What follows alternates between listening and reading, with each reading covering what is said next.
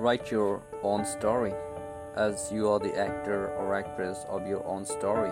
Many thinkers and writers, both past and present, have described human beings in this world as actors and actresses on a big stage.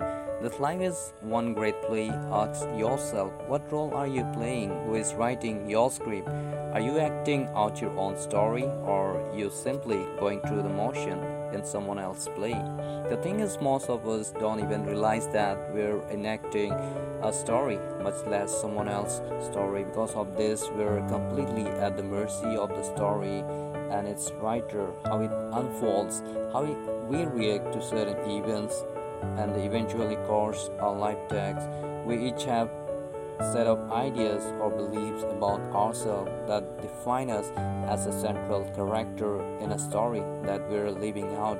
All of the elements of the story have been passed down as part of our culture or upbringing, tough or ingrained, or simply fabricated in our minds. We then go about enacting our stories as if they were true. If we don't take the time to construct our own story, we'll continue enacting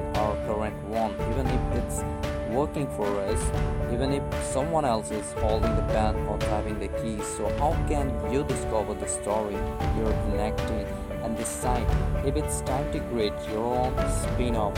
Here are some pointers. Access your story.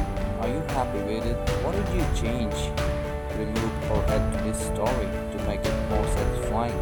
Become the author of the greatest story you can envision, a story that really inspires. Story with important people in your life. Talk about your specific role in the story and why it happens to you. The more you talk about your new story, the more it will become a part of you. Commit to living your new role in some way. Make at least one chance that it that is in alignment with the new story. Organizations, corporations, countries, and the world. What contribution can your new individual story make to the bigger story?